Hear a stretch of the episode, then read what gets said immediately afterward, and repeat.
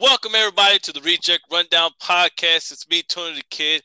Appreciate you joining us today. It's a special edition of Let's Talk About It, titled or codename Chicken Soup. oh man, RJ, you are with me on this podcast today. Say what's up to the peeps. What's up, everybody? We are here. This isn't season six yet, so I want to make that clear for everybody. This isn't a brand new season of Reject uh, Rundown stuff going on this is more of us just coming in because things have gone a little ridiculous out there. And what's ridiculous? Ridiculous kind of like saying ridiculous, but we just put ridiculous in it. Newer. Yeah, I like I like that title. I like that title. All right. All right, people. So today's episode is based on a topic that has made us sick, to which we are now nursing ourselves with some hot chicken soup, people. All right. Again, again, those little titles are not made by me. That's old man RJ putting things together, but you know, it is what it is. so, first things on the board, old man RJ, that what we've been hearing is CW is up for sale. Now, who would be a potential buyer for this location, for this particular good quality set of shows? Oh man, RJ, who do you think? I would go with HBO Max. HBO company, which I think AT and T owns or something like that. I forgot who owns HBO, but if I was them, I'll buy it. Then you can rebrand all of the CW shows that they had the whole entire Arrowverse, except for the Superman OS. I think that's pretty good. Yep, it's true. I think uh, I would have to agree with you on that part too as well. I think HBO Max is a good set in stone.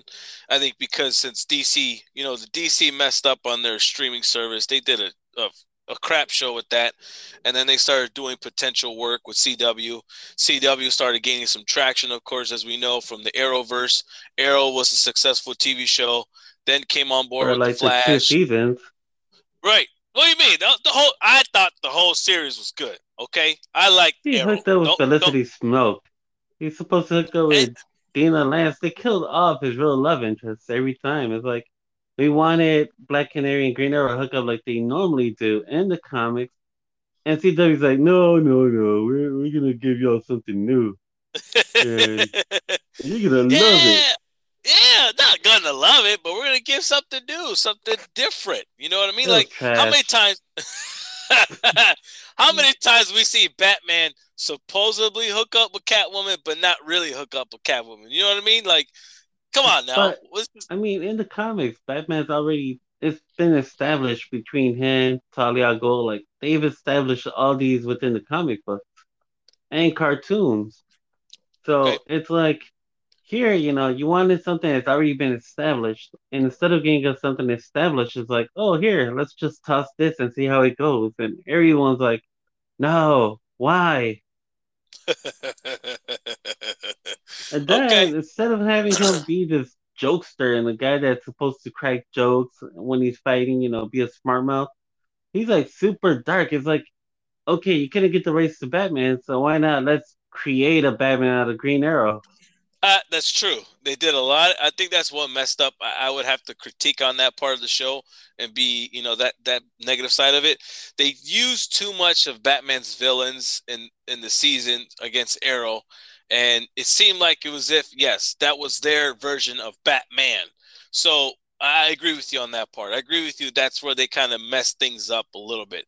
They had a good idea, uh, uh, starting from season one going forward, but I think they got too carried away with okay, we got a lot of people watching, so let's give them something to watch about. Let's add more stuff to it. So yes, I agree with that part. I, I agree with you on that a little bit, Uncle Old Man. So it's not Uncle too bad. Old Man. Uncle Old Man. so it's it's it's interesting, but I, I would have to say that HBO Max should be a, a proper designation where it should go to, so that way these other characters like the Flash and all that stuff like that, they could continue going on forward possibly and do a little bit more better work. Quality on the obviously on the shows themselves, but other nonetheless the story, the storytelling. I think the storytelling I don't know what it is, but the team that they would have there at HBO Max, the storytelling team, they put a good team together. So I think it, it's a good setup. It's a, it'll be a good place to go. Like we talked about um, uh, for what to watch Wednesday. I think we discussed a little bit on the chimes of how Superman and Lois is partially, you know, being told through HBO Max. You could get the feeling of where the show, how the best, how the good quality of the show is. So that kind of gives us an idea of what the potential they have going forward with the other TV shows. Very and I like it. I like it. Me too. I like. I like I what's like the going idea so that far. HBO could take. If HBO does it, I'm down for it. Yeah, I agree too. All right, moving on to the second thing at hand. It's a little bit more crazy. Well, not crazy, but good thing. Good thing that brought up. Michael Keaton obviously finally tells us the reason behind him not returning back for a Batman three.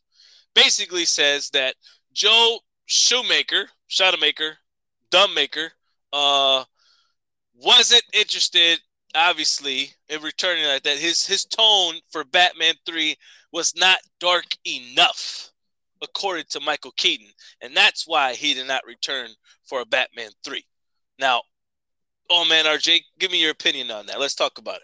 So Joel Schumacher, uh, rest in peace, he passed away a few years already, but um, he talked about how, and it's the same thing as David Ayer. Here's why I keep saying, don't give these guys a air cut, because you really don't know who they really are behind the whole talk.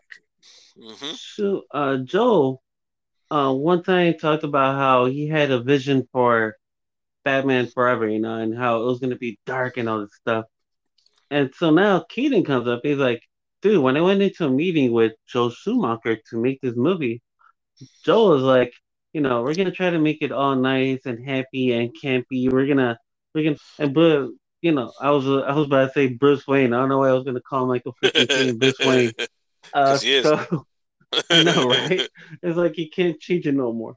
So Michael freaking Keaton is like, what? He's like, dude, Batman's supposed to be dark. And he's like, but why? You know, Schumacher asked him, why does Batman have to be dark? You know, why can't it be all cheerful and everything?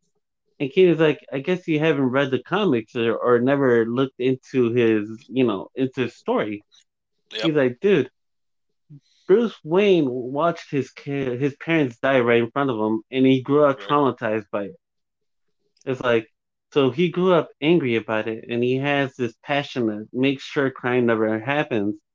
So I'm Uh-huh. pretty sure if you look at like how Schumacher did the movie, he did okay, but it wasn't as dark a tone as what Tim Burton did, or near close to what Christopher Nolan did with Batman Right. Forever. It's still a good movie, but just it could have been better if he would have done exactly like worked with Keaton.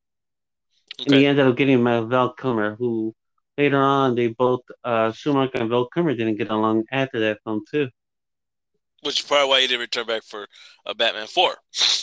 And I'm glad he didn't. I think uh, Batman 4 is going to be trashy no matter what, and they got somebody who could just trashy for it. yeah, I agree. I agree. They picked the right guy. And not to say the least, I mean, Val Kilmer gets a bad rep, I think, when it comes to joining in the Batman verse. But you also didn't, you don't really hear, you don't really talk about too much horrible potential he had. I think he was decent enough for for the role. Just the story itself wasn't proper for him to be in the movie. I guess you would say, right? I agree. I think the problem is that he didn't, like I said, if he would have been given that dark tone like Keaton said, you know, and it would have been a little more darker, I bet Right. you Val Kilmer would have knocked that out of the park. Yeah, agreed. I agree with you on that part. So it's kind of interesting to say the least that Michael Keaton, Michael Freaking Keaton, okay, Talks about- his name. agreed, uh, decides to come out, out there and tells everybody that obviously that's the reason why they come back for part three. The the story pro and this is kind of like there's there's always been rumors and things of that nature to kind of explain why he didn't return. But the more years kind of pass on, you get the idea and you got the lingo coming from Michael friggin' Keenan that that was basically the main purpose of him not coming back for a Batman 3 that Warner Brothers decided to wanting to change the tone of the movie and forcing somewhat Tim Burton to do that. Like, listen, if you're gonna join back with the company, if you're gonna make a part Batman three, we're gonna need you to tone it down on your Burton verse. Okay, we needed you to tone it down a little bit there. Burton's like, nah, ain't happening. I'm not gonna do it. Once you start messing with the director and telling the director what to do instead of letting the director develop what he wants, then I'm out. I'm out because now my vision is not my vision, it's your vision. So if you want to do it, you do it. He dips, he leaves. Keaton, Michael freaking Keaton is like, you know what, as an actor, I'm gonna stick back, I'm gonna stay behind. I want to see what the other guy has just to see, you know, for the fans' sake, for the character's sake, because because I've grown to love it. So let me hear it out at least. Let me get the pitch. Give me the pitch. So they give him the pitch, and you can tell Michael freaking Keaton's like, this ain't no, no, no, no, no. I ain't feeling it. I was trying to give you a chance, but the pitch sucked. I'm out. I'm dipping. Y'all make your own movie. If you want to make it fail, you make it fail. But I know for a fact the first two films will go down in history. Plain, plain and simple. So that's what you've always got to just over the years. And now it's finally said it. Batman 3 wasn't dark enough, wasn't nowhere near on the sense of Batman 1 and 2 with the Joker, Penguin, Catwoman in part 2. Um, and it's crazy. So it makes sense. Am I right? That's true. I mean, okay, there are some things that could have been changed with uh, Batman part. Um, he, I think they let Tim Burton go too far in that one, but uh, it's kind of like how if you look at um, Zack Snyder, uh, when Josh Whedon, Whedon when he did Justice League, in his own. Oh yeah, he way went too far in his own way. That's like, how he was just. Justice That's why Justice League failed the first time Mhm. around. It went to it went to his way. In this case scenario, oh man, RJ, do you really think that the studio should have a lot of? I think we've talked about this before, but do you really think the studio ha- needs to have a lot of input in the director's vision? I don't think the studio should. I think they should, in a way, they should. But in what I'm trying to say is this: they should hire somebody who understands the comics, Mhm. who understands like somebody who's done like the cartoon movies, who's been around that area, you know, who understands the comics. Uh, it's and has that good knowledge that you know, if you want somebody to mellow around with the movies, have an actual fan of the comics go in and be like, hey, you know, uh, let's try this out or let's try that out, or you know, your movie needs this. At least Right. if you have somebody who knows and understands that type of genre, dude, Mhm. you will have a hit. Look at Marvel. Marvel has Kevin Feige or whatever his name is. Yep. And look what he's done with Marvel itself. The reason why Marvel is a success is because you have a fan taking over Marvel. You don't Yep. have an executive from the big table of idiots coming in to do some dumb Thank you. stuff. Correct. You don't have you don't have a business tie standard person trying to make a, a movie where it's not necessarily it's good for business, but you're you got to be a fanboy. You know what I mean? You got to understand and be in the sense of knowing who what the character is and who he is in order for them to move forward. I feel like D- DC had that with the gentleman that was was somewhat in charge of DC going that vision but I felt like he wasn't given the reins that he deserved. I can't remember his name at the moment, but I remember seeing him, and I'm not too sure if you saw it too, but it was uh, on the CW. They did like a little um, show where it was him and Kevin Smith, and they were talking about the movies and stuff like that. Like you had a good sense that he he's a fanboy, so he would he wanted to put that vision out there but it felt like the studio or you know Warner Bros themselves are like, look, man, you're doing a little too much, man. I don't know if it's these are good names, these are money makers. I don't want to do it just yet. It's not like you know what I mean. Like try to keep them as much as possible, and just keep two or three heroes out there. Like it, it was weird. It's weird, and I feel like DC kind of, you know, they shot themselves in the foot with this case scenario, especially with Batman Three, where you know you try to do something different and you try to go one way, but you know, if you don't have everyone on board, then the next project more than likely isn't going to be a success as the previous two um, basically sequels in the sense of you know the first original film of Batman and Batman One. You, you're not going to have that same success, don't you think? No, not at all. I mean, if you even okay, I would agree. There's sometimes you want to tone the director down, like Batman Two. Uh, there's a few things that should have been toned down. Um, if played differently, it would have looked good still because they could have kept Penguin not as a mutated person, uh-huh. but as uh like a new mafia boss. Okay. They could have done that. Who probably had control over penguins? It would have been that would have been cool, you know. Right. you can Agreed. still talk to them and stuff like that. And Catwoman, her story is pretty cool. I wouldn't mind seeing that again. And right. exactly. Then you would have continued on with Batman having to take on organized crime. So that's one thing where uh, Tim Burton did mess up on. But other than that, uh, the movie was still good. There's always like there's more uh, parts in the film that people still remember, and most of the right. parts are within Bruce and Selina Kyle. Very true.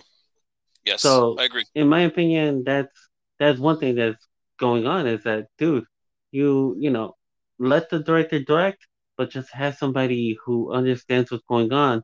Be like, hey, you know, like I said before, hey, keep an eye on it, and you know, just fix whatever needs to be fixed.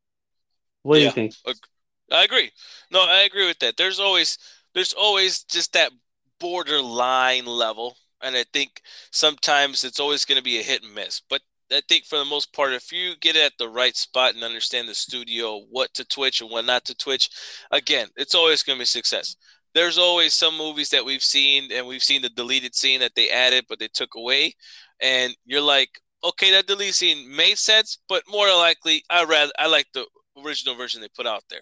The deleted scene was uh you know cool they should have added on there like it basically made sense with the whole Zack Snyder and uh what movie was it Batman um, vs Bat- Superman where Correct. everybody trashed that movie because it was all like based on Batman when and not much Superman and that's another uh that's another like how do I put it example of studio meddling where you have the executive idiots coming down and saying you know, we want more Batman. Yeah, exactly.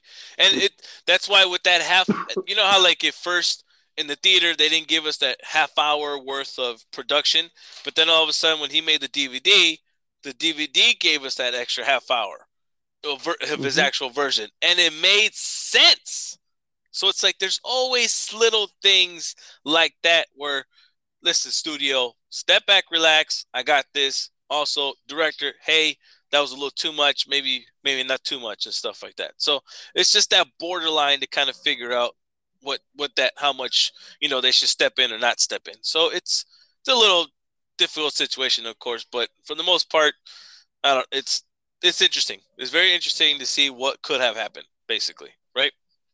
Yes completely because imagine if they didn't fire tim burton and I did a whole thing on it in the Batman Day special where last year I think it was, where I did more Tim Burton movies, uh, showcasing what villains Tim Burton could have done, like Mister Freeze. You know, imagine Burton doing that. Uh, Clayface, uh, Scarecrow out of Tim Burton's vision. All these would have been crazy good within uh, Michael Keaton as Batman within those films. Right. So it's it's like you had so much potential, but you know, you went money hungry and you listen to the parents. That's another thing. A lot of parents complain about Batman 2, which is another reason why they got rid of it. And it's gotcha. like, I'm looking at, I'm like, dude, whoever these parents are, you guys are exactly what those executive table idiots are. You know, if you don't like a movie, don't watch it. That's true. Don't take your child there then. The hell? Yeah, don't take your kid there. If if it's a Batman movie, write to write to the studio or something and say, hey, you know, I grew up in the '60s where Adam West was doing the bat dance. Can we get a TV show like that instead of a movie? Because the movie is gonna be dark. The right. movie's gonna go within the comic genre, but it's just a lot of people are too.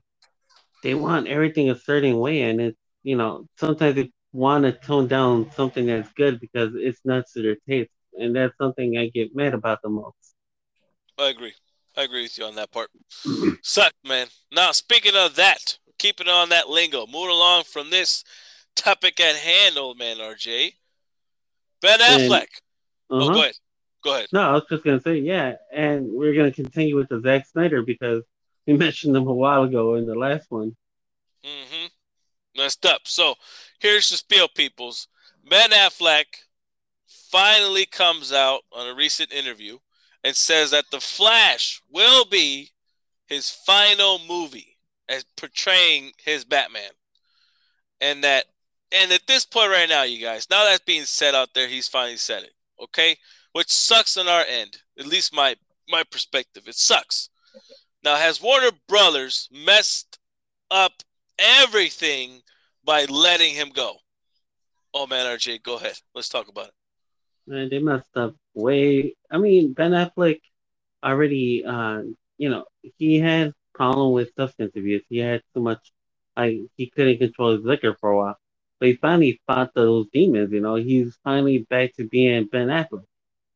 Right now, the studio should have been like, okay, since you're back to 100% being the actor you're supposed to be, let's see what you could do with the character now that you're sober. Look what he did with the Snyder Cut, you know, when they did reshoots. That was, yeah. So it's like, give the guy a chance. If you can't put him on cinema, put him on HBO Max. Give him a series. Give him a movie. My problem is a studio with you know so many people who should be smart, who have all the money in the world, have you know, uh, yes. everything potential. in their hands. There you go, potential. They have all that in their hands, and they still keep screwing up. yes, I agree. I agree with that. It sucks, and it just it's it's like a, another another question that goes in with this as well. Like it just makes it just with the fact that the Flash has that set up where Batman, you know, Ben Affleck is confirming that that's his final movie which then leads to my next confirmation on the sense of DC basically letting go of the Snyderverse, letting it all go. But then it, it where supposedly, and there's a lot of the rumors that's going around, is that Flash is supposed to erase everything off of the Snyderverse, but also, you know, creating its newer verse going forward, which now we've also told that Michael freaking Keenan will be in the Batgirl series with Commissioner Gordon. Obviously, in that series is uh, what's his face that played uh, Jim Jonah Jameson.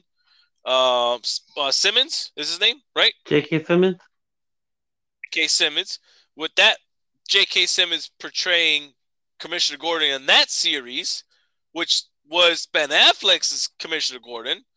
So Keaton's moving in. Ben Affleck's moving out, and now obviously there's going to be a future. There's going to be future projects now with Michael freaking Keaton being Batman in this case. So I'm not upset that Michael freaking Keaton is brought on board. What I am upset with is that Ben Affleck has now a, a fan base portraying Batman. Like myself, I'm in the fan base there. I think you are too, old man RJ, where Nah, he the, sucks. Get rid of him. oh, like it's it's at, out of all the Batmans, yes, there's both that needs work, but he once we saw the Zack Snyder version of his Batman, of his Bruce Wayne, was pretty pretty dope. Then all of a sudden now we got the Batman, the fighting style of him better. So it's like, oh my gosh, we're once we once we're finally getting there, now you want to take it away, and now you want to change it to something else. So I don't, I don't like it. Oh man, I don't like what they're doing. I don't like that they're letting go Ben Affleck. Ben Affleck, at this point right now, needs to at least put be in maybe three or four more projects before. Okay, That's, here's what you had to pause. I didn't know if I was to jump in or talk or wait for you to finish. Darn you on your pauses. They're like five minutes long, and I'm like, do I go in? Did he close? Is he gone? What's going on here? um, I was gonna say this, and I, I don't know if you had anything else to say. Were you gonna say anything else? Um, I might. Depends on what you say. oh, okay, cool. so you're gonna you're gonna jump off of my uh, bandwagon. I like yeah, that. yeah. Go ahead. Go ahead. Go ahead. response. Okay, so my thing is this, dude, is the problem with what CW did, not CW, WB, sorry. The problem with Warner Bros. did, you know, um, it they realized they screwed up with the Josh Whedon thing. they want they want to admit it, but they kind of blame Zack Snyder for what happened with Batman vs Superman Part Two, and it still was good. Yes. A lot of fans, which are typically Marvel fans, trash Man of Steel because, of course, they had a crazy fight scene. Superman, of course, you know, the all these buildings are being destroyed, but most of the buildings were being destroyed way before the fight happened. And that's why I'm looking at, and I hate to target Marvel because I'm a Marvel fan myself. We talked about Spider Man and all that. I'm a Captain America fan. But it Mhm. seems like when one certain fan, you know, a Marvel fan, and it's the same thing with DC against Marvel. There are diehard DC fans who will trash Marvel no matter what. Right. Marvel's going to do the same thing because it's competition in their mind. It's like, oh, you know, uh, DC sucks because Superman, uh, Man of Steel, all these buildings went down. They weren't supposed to go down, man. Superman doesn't do that. I'm like, Right. he's in a real fight situation. He's not gonna, you know, it's not Disney. He's not gonna just crash into a small window and that's it. And hey, everybody's safe, nobody got hurt. No, you're gonna have people evacuate these buildings if Superman's fighting because there's no chance Superman's gonna say, "Hey, can you toss me up into the sky instead of that building out there?" The bad That's guy's not right. gonna do that, man. The bad guy's gonna toss him wherever he can. He wants to hurt Superman in every way possible, even if it means hurting him, knowing that Superman's gonna try to save people as he fights the villain at the same time. So the villain has the upper hand in that battle. Yes. Here's the problem is you don't see that many if you watch Man of Steel compared to all the Avenger movies, the only time the Avengers did something crazy is when they did Infinity War. If you look at what happened in uh, Avengers One, you know, Avengers Age of Ultron, Avengers uh The Civil War. yeah, Civil The War, which is just Captain. America. Right. In all those movies, dude, pedestrians, even if they were running, they didn't seem like they're gonna be in strong, strong danger compared to how Superman was, where people literally looked like they were getting killed off. Uh huh. And that's the thing is, you know, it doesn't go that deep into people being in trouble and almost, you know, some of them are not gonna live on to see the second movie. They are gonna be casualties in DC universe because it's more realistic. Right. Marvel is more like, oh, you know, nobody got hurt. They just got a boo boo. There you go. You eh. know, here, let me put a band aid on you and slap you on the butt and send you on your way. To portray that image. Agreed. Yes. And, you know, it's like, okay, cool. You know, you got hurt, get up, go on.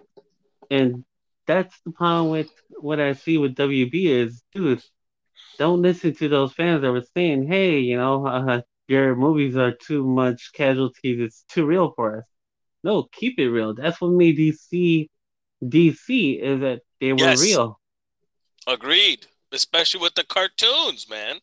Like, if you even look at the Batman Batman series, the animated series, you cannot tell me that was a really cheesy cartoon. There were really there were really at times where it was more teenager based on the sense of real life choices going on in that animated series.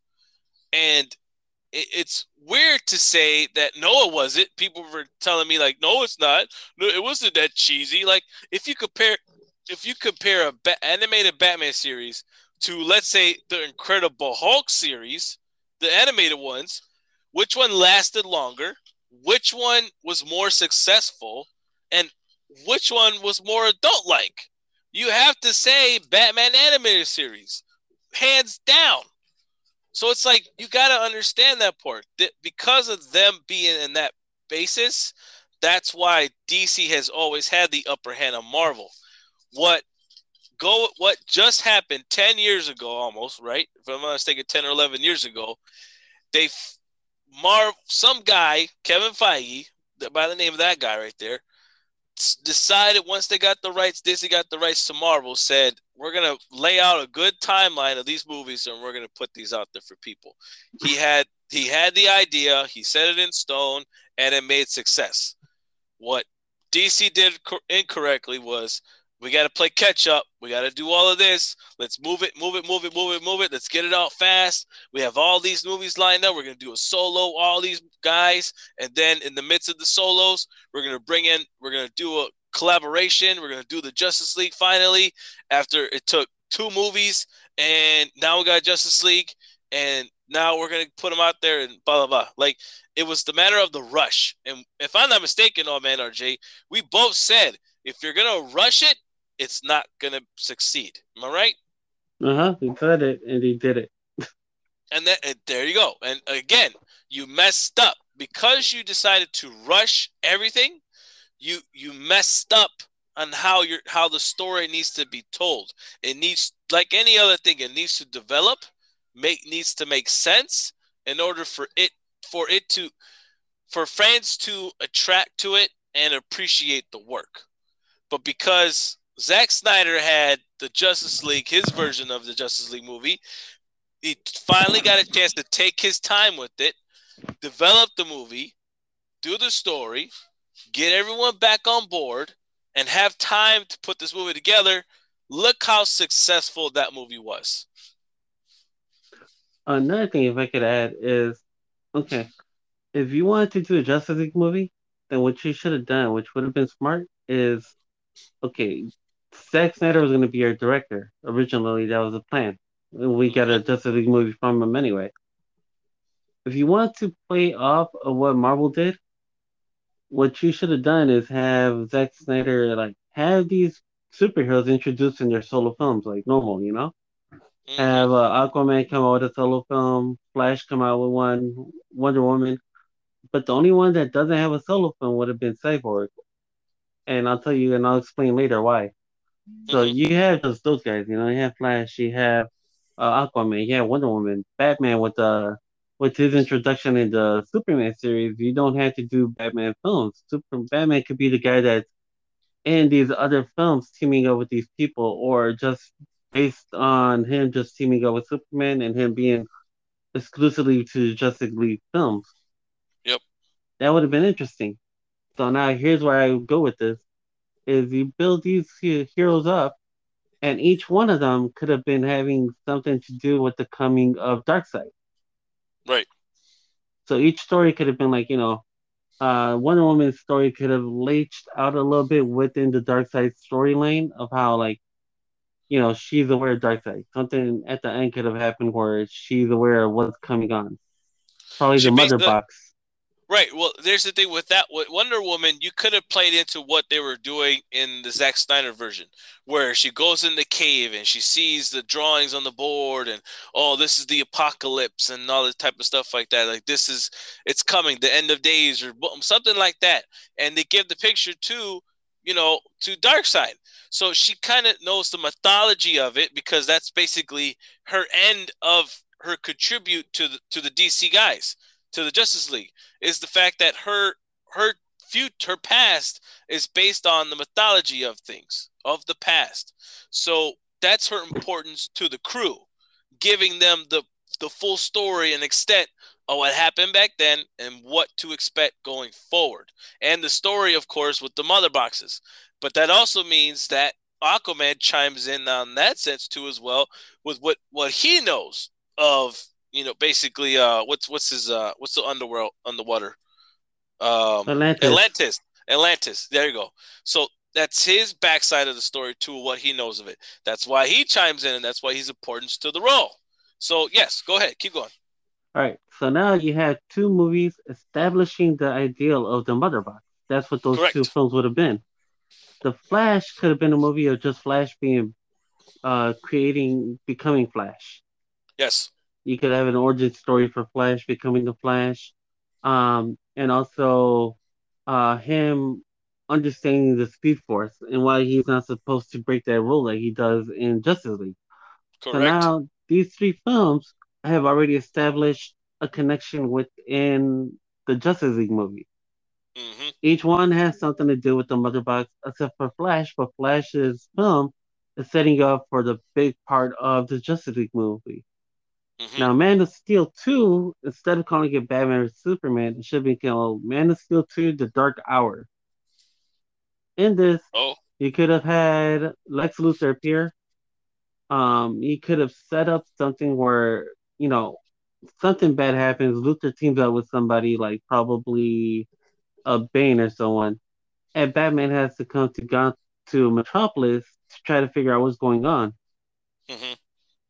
And he realizes that you know he is gonna have to try to like help Superman out. And crazy is going on out there, and he knows he understands the villain out there. That's why he goes to Metropolis. It's not because he blames Superman for everything that's happened. Is he knows that he needs Superman for the fact that he understands something big is happening. Sorry, Luthor is planning something big, and Luthor has somebody with him that's very smart enough to know about the mother boxes, and Bruce knows about the mother box now.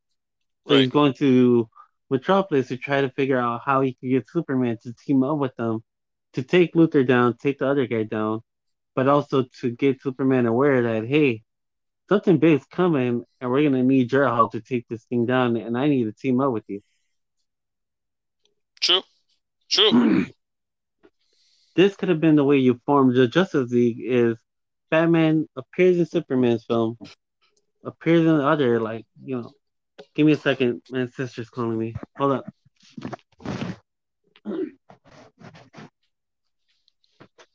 Yeah. Okay, you finish. Hey, you doing good? Oh, okay, cool. Yeah, but a little raspy for fungus. It's okay.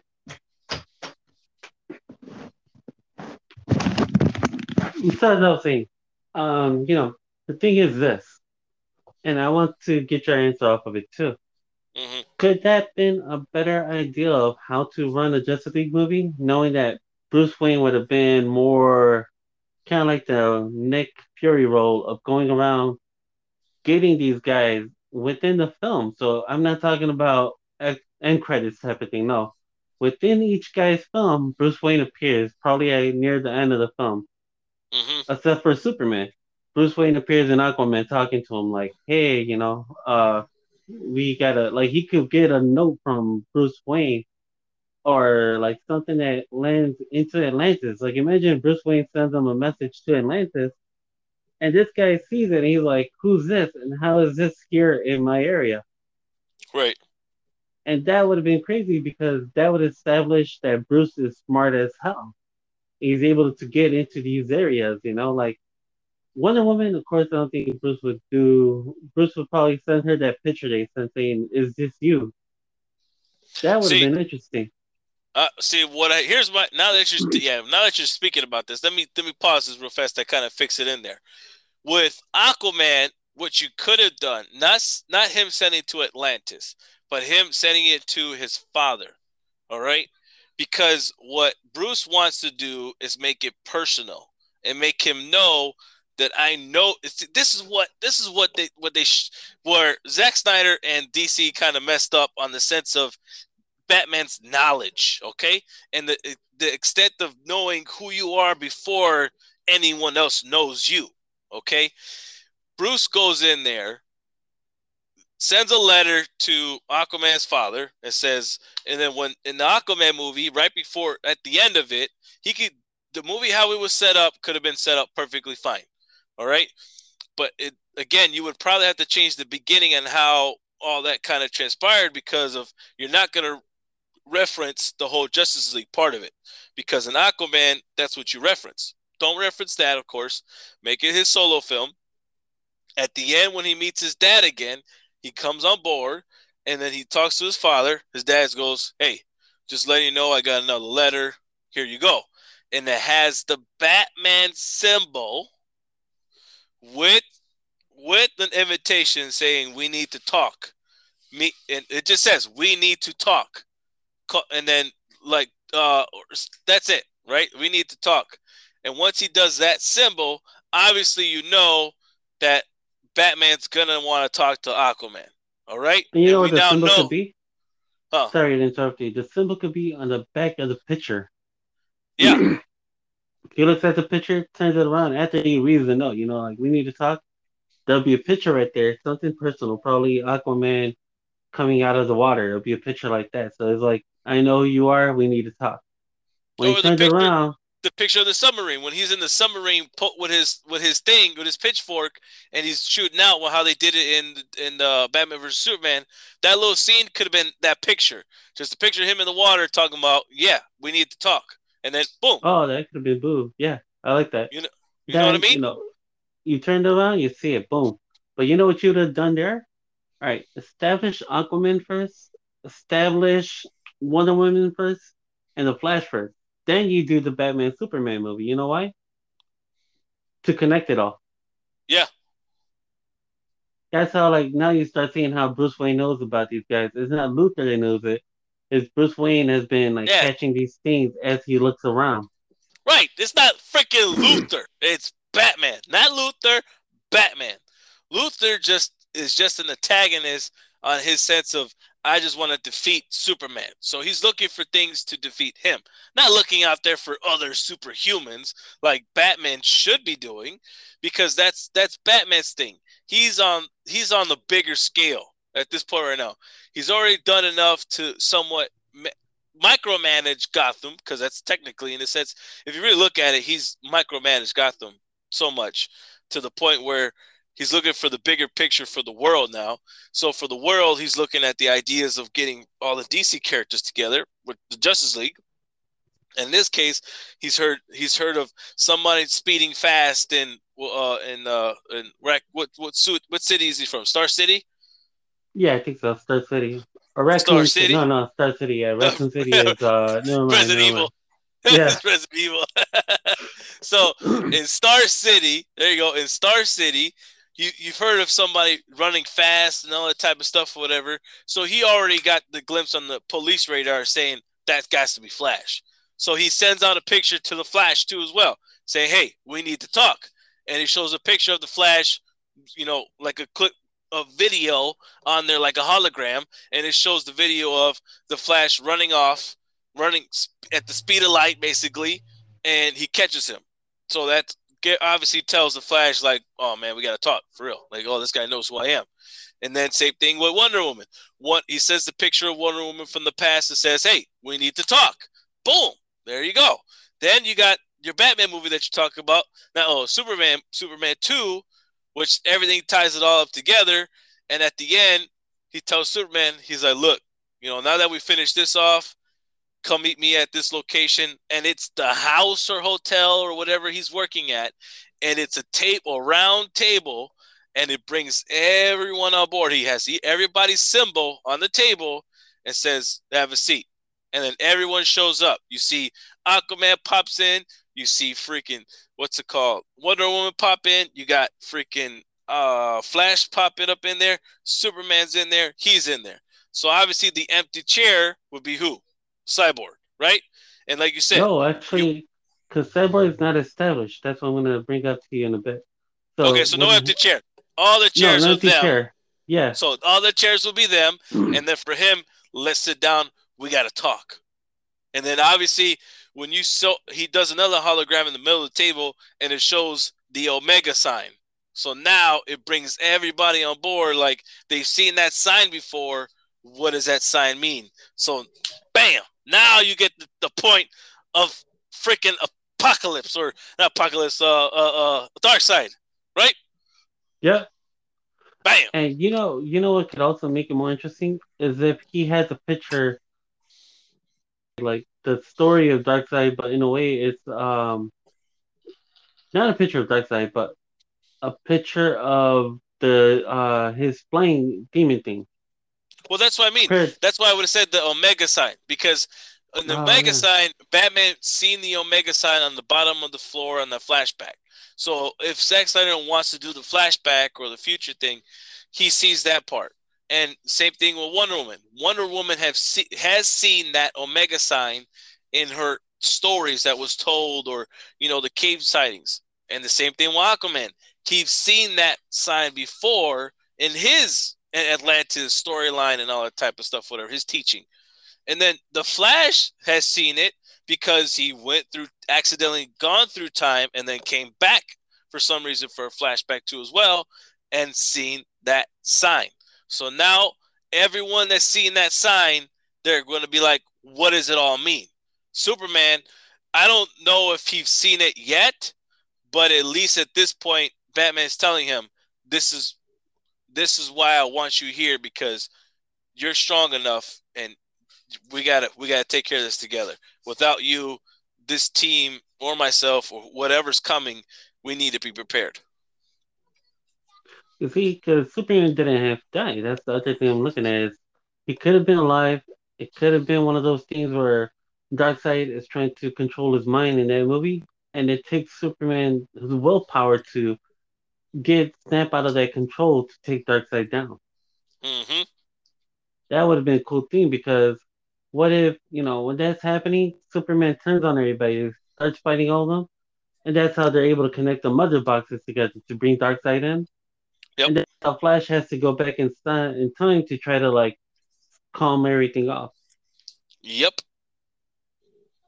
So there's Exactly. so many things that could have happened in that movie.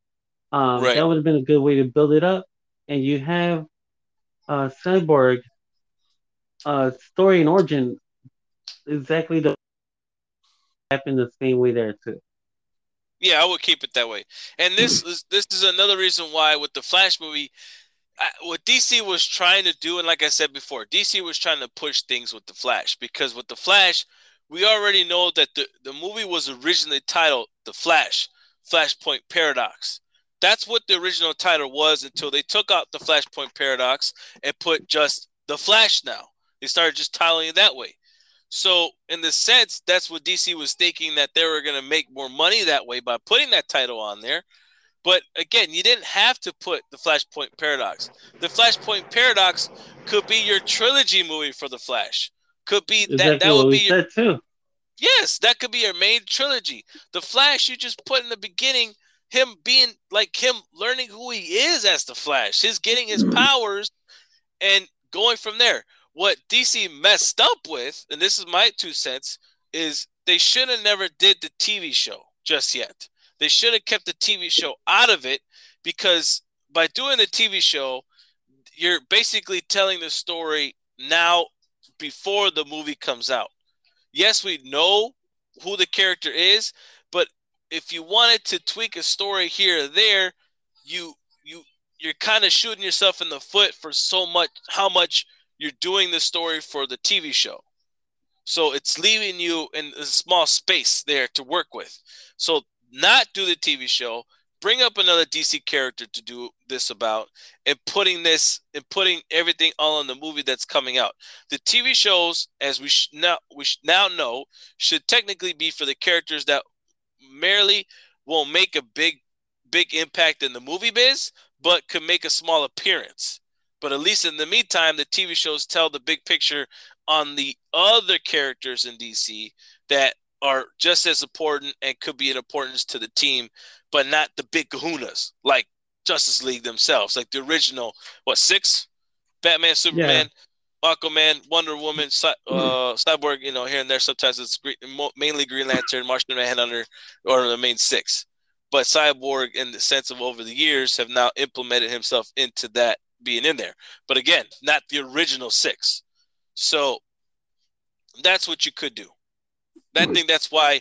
That's why you could have just left the Flash out being a regular guy, regular kid getting his powers, and then all of a sudden having a villain against that. You could have had the, you know, uh, Reverse what- Flash. the Reverse Flash. You could have had him maybe being the villain in this one. Obviously, the Reverse Flash is a major antagonist. He'll keep coming in and out. You know what I mean? He'll keep That going. It- which Sorry. again, it culminates to, to number three, the trilogy, where the Mhm. Reverse Flash returns and makes a bigger impact in this film.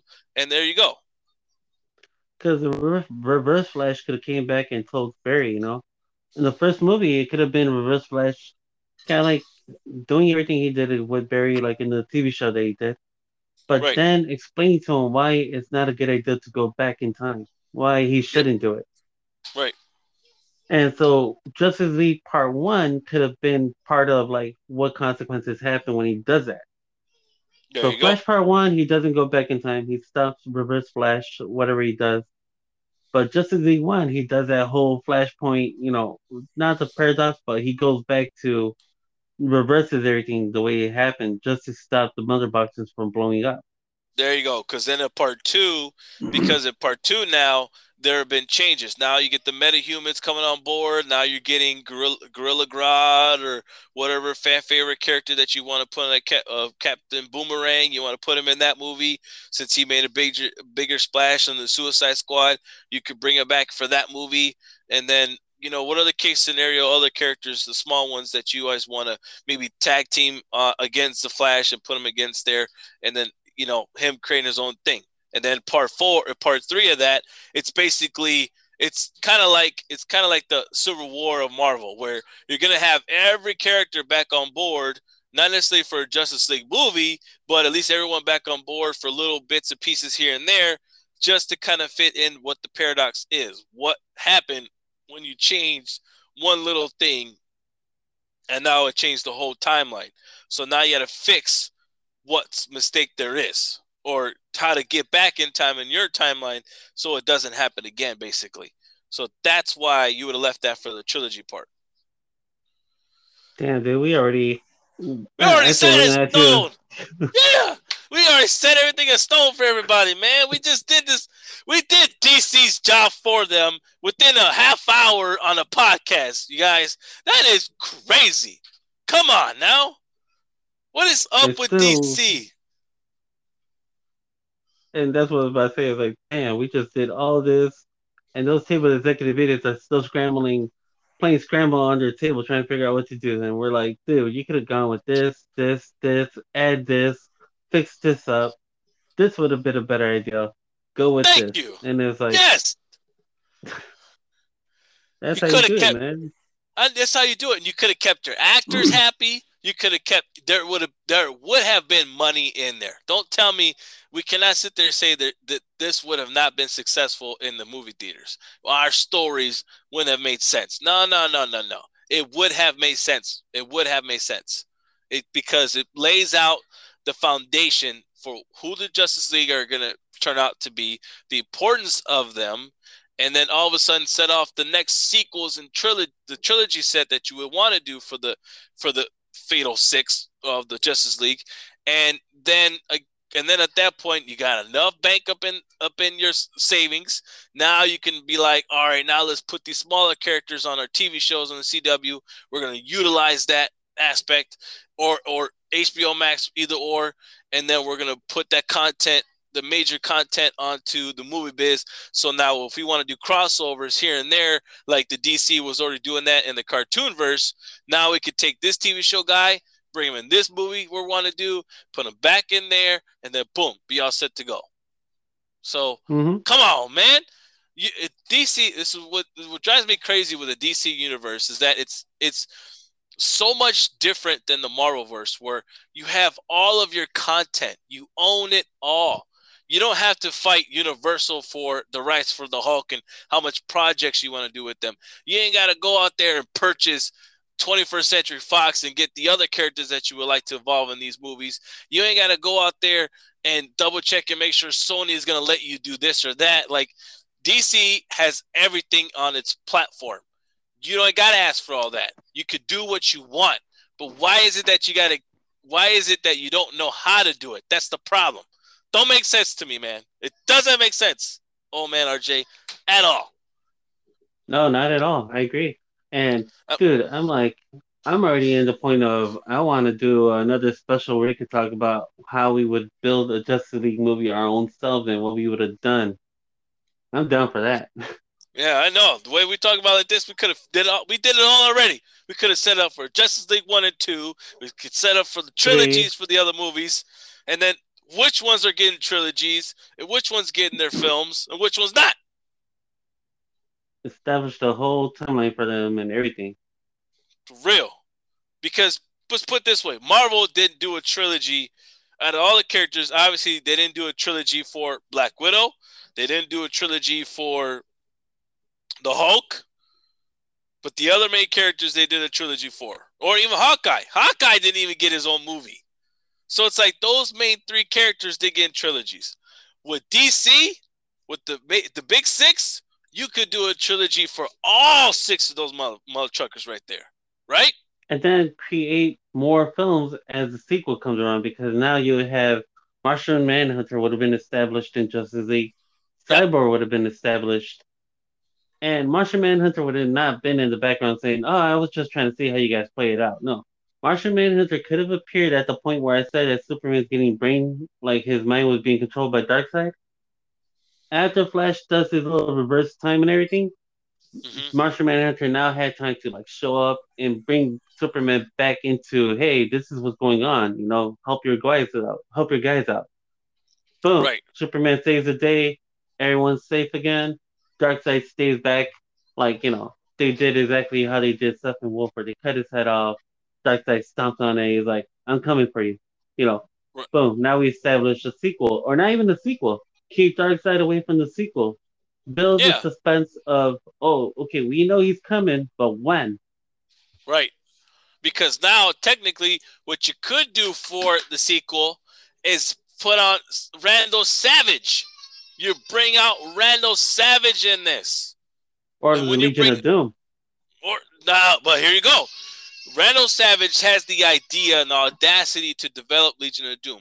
Who he reaches out and why Lex Luthor has these connections is because of Vandal Savage. Vandal Savage is feeding him this information and giving him this or giving this ex- amount of money just because Vandal Savage is worth billions.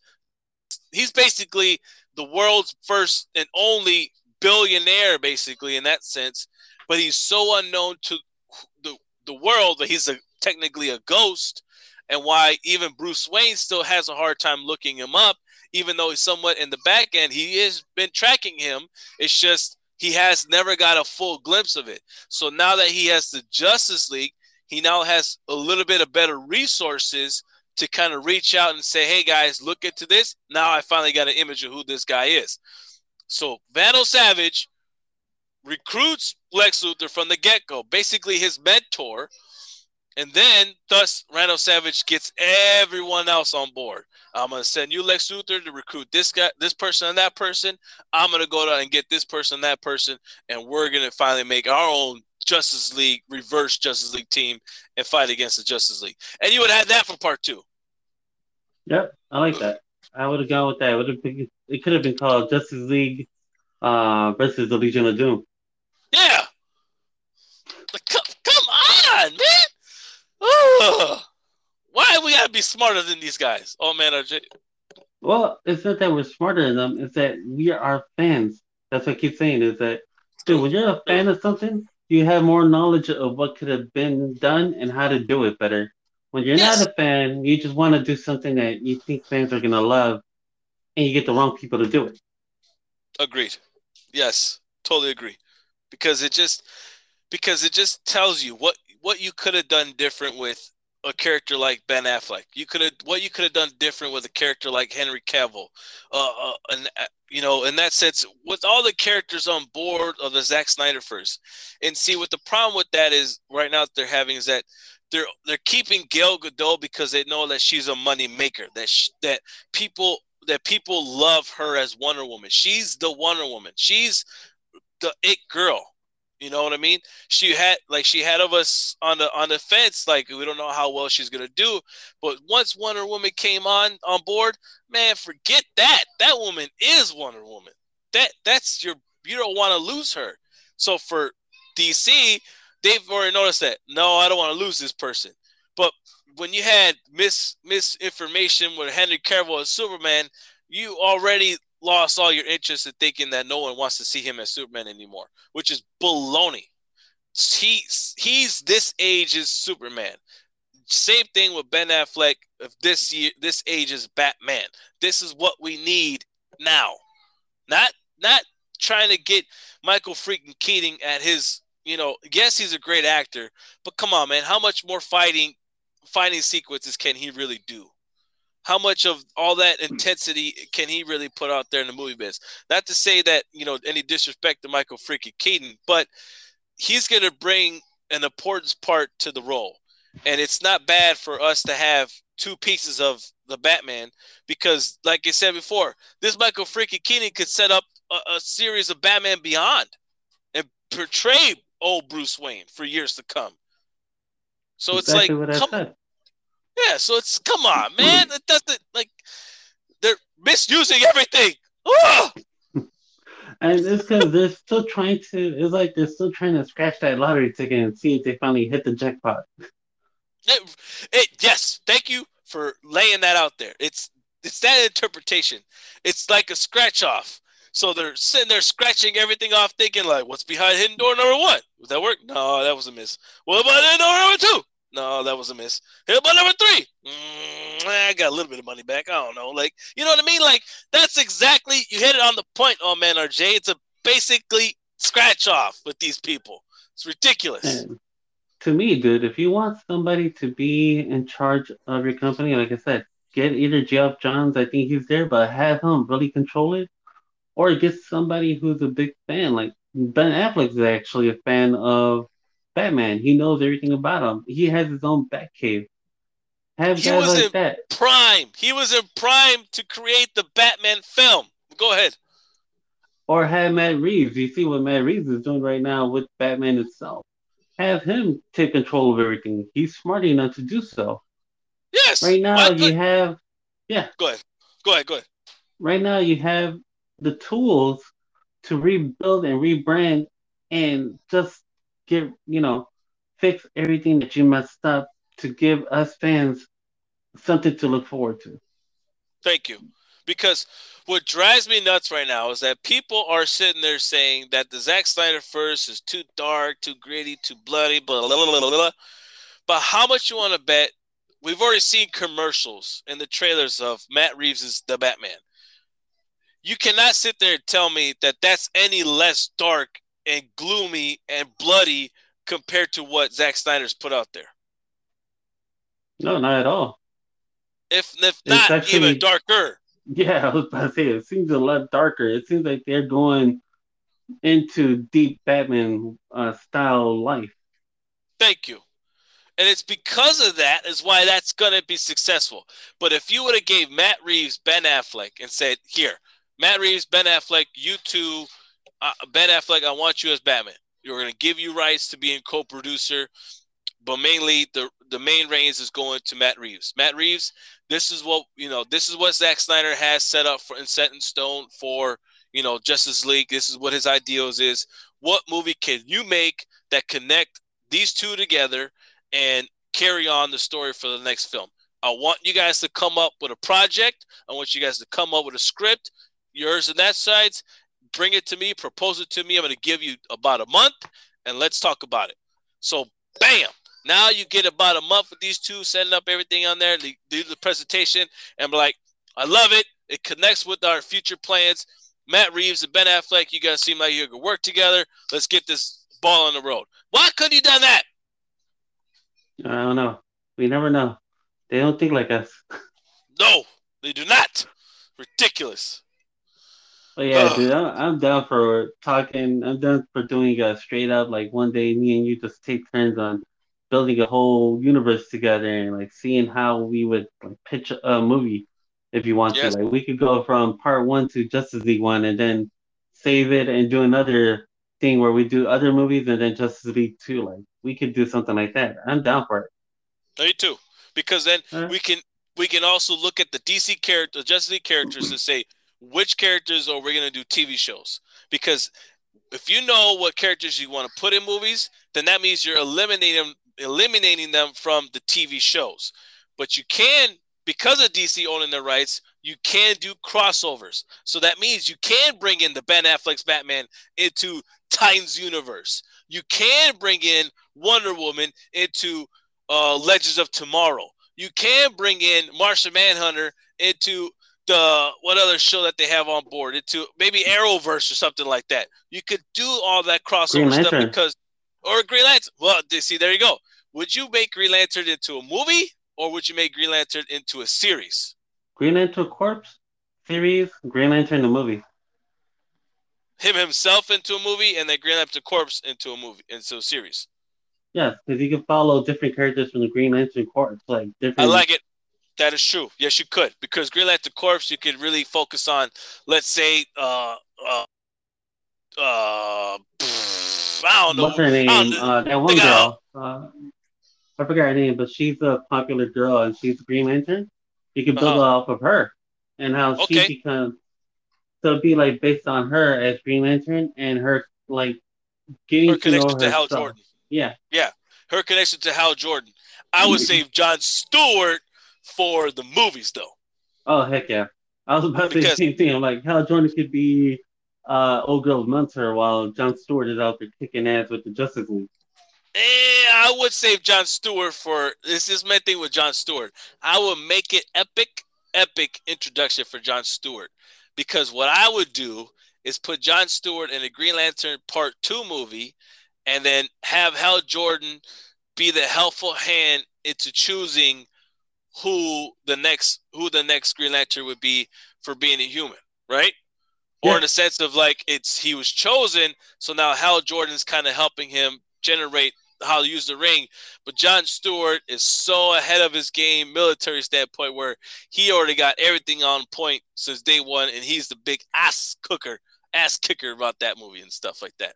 So I would introduce him into that into that setup.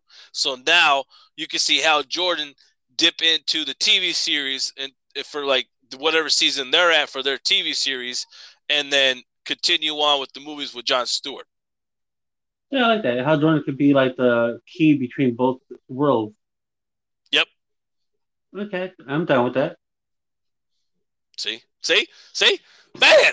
oh, love this stuff. Golly. Oh man, I love I love doing this stuff like that. We got to do a show like that. We do. I agree. I'm down for it. We could reestablish the whole world of DC. I'll call it yes. that. Reestablishing DC. Yep, I think the we should do that for, for our season six, man, because there's so much right. material out there that need to do that. We'll do, you know what? And just for fun, we'll do season six. We'll do part one of reestablishing everything. Then yeah. season seven, we'll do part two. okay, that's good. Anticipation. all right, all right, oh man, RJ. I think that's all we got for the fans today because we also we also talked about what you know what they could have done differently with the Ben Affleck just because of much we talked about yeah. what they could have done with the universe. So that kind of chimes in. Even at that with Henry Cavill and all the other characters on board as well. So it's DC just needs a lot of helping hand at this point right now. There's so much stuff that we could change and tweak out. So we'll we'll, we'll discuss that a little more in detail with everybody. But that's all I got on the board. Anything for the fans? Oh man. Uh, remember we do have a Royal Rumble coming up uh, we we do a special Rumble thing. And it's going to be actually in the Rumble episode, so it's not going to be like a lot of uh, a lot of Rumble episodes in one this time. We're gonna focus on one episode all entirely as one. But get ready because we're gonna talk about the 1992 uh, Royal Rumble, 2002 Royal Rumble, and 2012 Royal Rumble. That was good. All right. Other than that, right, rejects as always. I'm gonna let Tony the kid close this one out today. So I'm just gonna tell y'all, y'all have a good day, good night, and whatever it is y'all having at this moment, y'all have one of those, a good one of those. All right, Tony, kid, close it out. All right, guys. Well, as always, thank you for joining us on the Reject Rundown podcast. You guys take care of yourself. Have yourself a good day.